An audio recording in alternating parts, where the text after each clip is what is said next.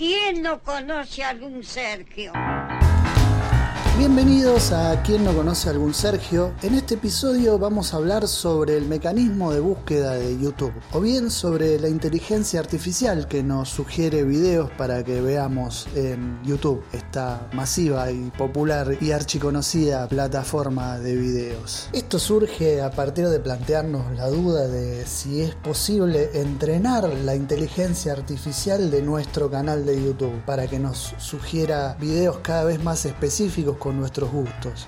¿Será posible esto o no? Nada, estamos hablando de las preferencias de YouTube. Es o bien lo que YouTube entiende que son nuestras preferencias. Ojo, si bien hay algunos seteos que como usuarios de YouTube podemos hacer para que nos sugiera determinados temas o determinados canales, básicamente la inteligencia artificial de YouTube nos sugiere videos en función de los videos que vamos viendo usualmente, o en función de los canales a los que estamos suscriptos, o en función de los temas de videos de los que vamos viendo. Básicamente, los videos que vamos viendo van armando lo que YouTube supone que es nuestra preferencia. ¿Será este el famoso y misteriosísimo algoritmo de YouTube o el algoritmo de Internet que parece que nos espía y que nos va sugiriendo y nos va tirando cosas y temas y publicidades? En un momento era en YouTube el algoritmo, específicamente hasta 2017. En 2017 YouTube dejó de usar el algoritmo y ahora lo que funciona es dos inteligencias artificiales a las cuales le llamamos redes neuronales. Se comportan como las redes neuronales de nuestro cerebro. No me piden que le explique eso porque no tengo ni la menor idea. Es solo el dato, así, genérico, para que nos pongamos de acuerdo, nada más. Y tan profunda es la duda sobre esto que los científicos de YouTube o los gerentes de YouTube o los CEOs de programación de YouTube, o no sé cómo decirlo, los programadores, cuando les preguntan cómo funcionan las redes neuronales de YouTube, por qué la inteligencia artificial elige determinadas cosas y otras no, por lo general responden que ellos desconocen el funcionamiento específico de esa red neuronal. Que la red neuronal... Agárrense fuerte de un pariente. Como que toma decisiones propias, como que hace cosas y sugiere cosas por determinadas cosas que la red neuronal eh, decidió que es lo mejor. De hecho, hace un tiempito atrás, mm, varios de los youtubers más famosos y con más suscriptores y más vistas se quejaron de YouTube y le pidieron explicaciones porque empezaron a ver que bajaba el número de suscriptores o que bajaban las vistas de los videos inexplicablemente. De YouTube la respuesta en general que les dieron es que ellos no habían cambiado nada y que la red estaba tomando decisiones. Pero no se asusten, no pasa nada, no es la rebelión de las máquinas. Son decisiones comerciales, nada más. El tema es que bueno, el mecanismo es ese. Un poco es matemático y de red neuronal y otro poquito no sabemos y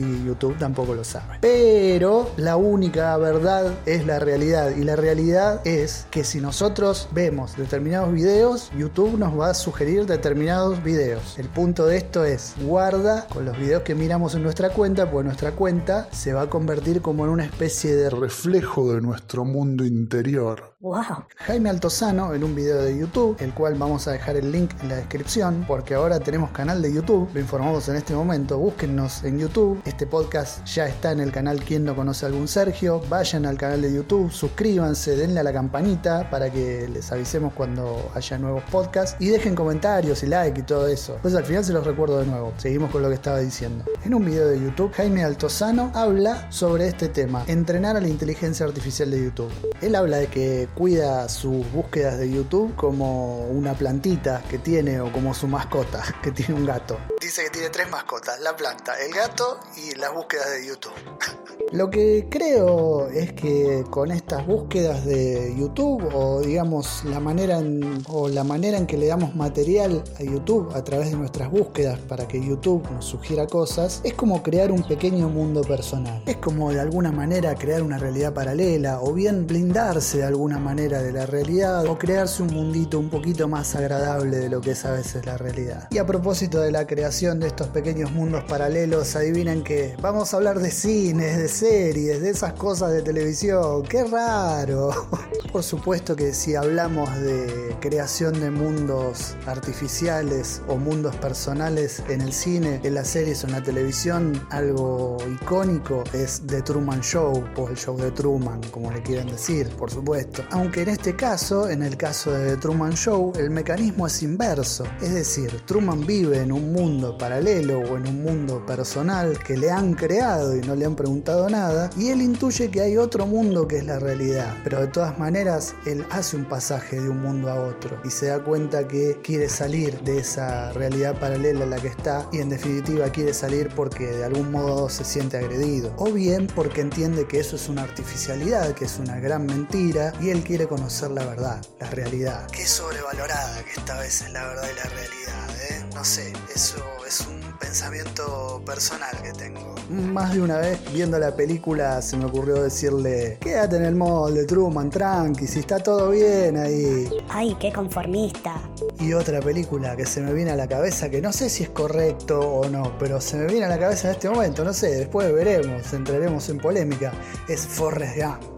Si Forrest no se hubiese creado su mundo interno, su mundo personal, está bien que aparentemente, bueno, parece que tenía un problemita y tal, pero en definitiva se creó un mundo personal que lo llevó a superar un montón de situaciones espantosas que tuvo en la vida. Digo, si Forrest no se hubiese creado ese mundo personal, no sé cómo hubiese sobrevivido o cómo hubiese sobrellevado todo lo que sobrellevó. Qué peliculón Forrest Gump, me encanta.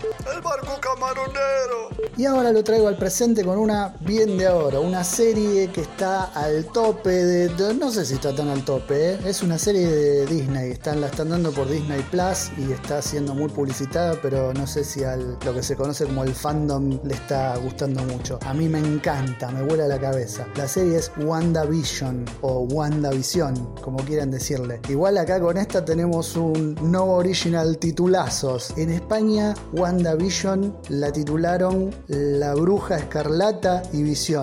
Así nomás, eso. Listo. Bueno, WandaVision y los mundos personales. Eh, Wanda, no voy a contar toda la historia porque es un lío, qué sé yo. En definitiva, para que lo entendamos, Wanda tiene un determinado trauma familiar, la pasa muy mal, tiene una pérdida muy grande en la familia, le afecta muchísimo psicológicamente. Entonces, ella tiene poderes, tiene poderes fantásticos, tiene la capacidad de crear, de crear mundos concretos, hechos y derechos. Entonces se crea su propio mundo en un pueblito que se llama Westview y crea un mundo perfecto en la tónica de las sitcom de los años 50, de los años 60, de los años 70. Es decir, a medida que ella hace pasar su tiempo particular, la sitcom o su vida misma va cambiando de registro, pasando por Yo quiero a Lucy, eh, la tribu Brady y demás. Hecho exquisitamente, exquisitamente. El tema es que ella, bueno, se blinda con esta, no podemos decir fantasía porque ella lo crea realmente al mundo, pero se blinda en esto y del otro lado de, de, ese muro fantástico que crea está la realidad, la cual se le mete,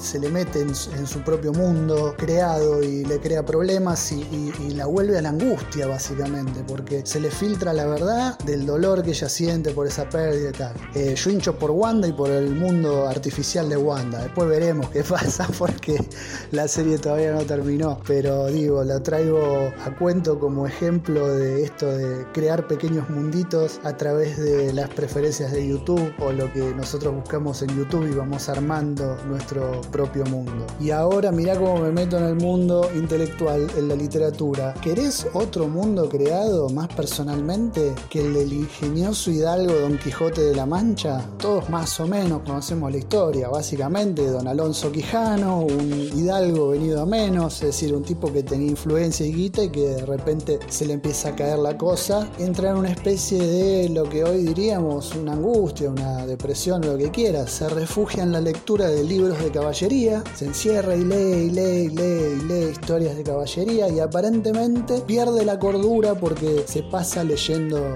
historias de caballería y se convierte en el personaje que todos conocemos, el Don Quijote de la Mancha, Sancho Panza, que salen a pelear por la justicia contra molinos de viento que él cree que son bestias que lo atacan y tal. Digo, Don Alonso Quijano crea ese mundo a partir de las historias de caballería para protegerse de la realidad que lo está agrediendo, que lo está matando básicamente. ¿Y quiénes son básicamente los que vienen a molestar todo el tiempo, a querer traerlo a la realidad, como se le mete a Wanda la realidad? El cura y el barbero, es decir, el cura y el médico, lo más parecido a un médico que había en esa época, que te arrancaba las muelas, te acomodaba los huesos, qué sé yo. Y como te digo, esto del cura, y estamos hablando de crear mundos artificiales y particulares, o universos universos particulares y personales, no podemos dejar de hablar de las religiones. Crean un mundo entero, un universo que no podemos decir que sea artificial o no, porque el creyente es creyente y lo respeto muchísimo, pero son universos que son diferentes de la realidad. A veces necesitamos recurrir a esos universos diferentes de la realidad para poder seguir adelante o para nada, para sentirnos bien. Hay gente que lo necesita y hay que respetarlo. Todos tenemos nuestra, entre comillas, religión o mundo personal al cual recurrir. Y si no lo creamos. Digo, en conclusión, me parece que esto de las búsquedas en YouTube y de crear nuestras propias preferencias en YouTube es una cuestión de fe. ¿En serio te parece? No, la verdad que no sé, no, me parece que me fui muy lejos acá. Pero en definitiva es esto, se puede crear preferencias de YouTube a partir de lo que vemos. Tengamos cuidado con lo que buscamos porque nos armamos como un perfil que después puede o beneficiarnos o sugerirnos cualquier cosa. Esto fue todo por hoy, queridos amigos, amigas, conocidos, conocidas o lo que sean. La semana que viene habrá otro ¿Quién no conoce a algún Sergio? Hasta luego. Sergio, el hijo de Cora. Pero ¿por qué no me dijiste que era el hijo de Cora? Que como el amor de madre, otro en el mundo no habrá.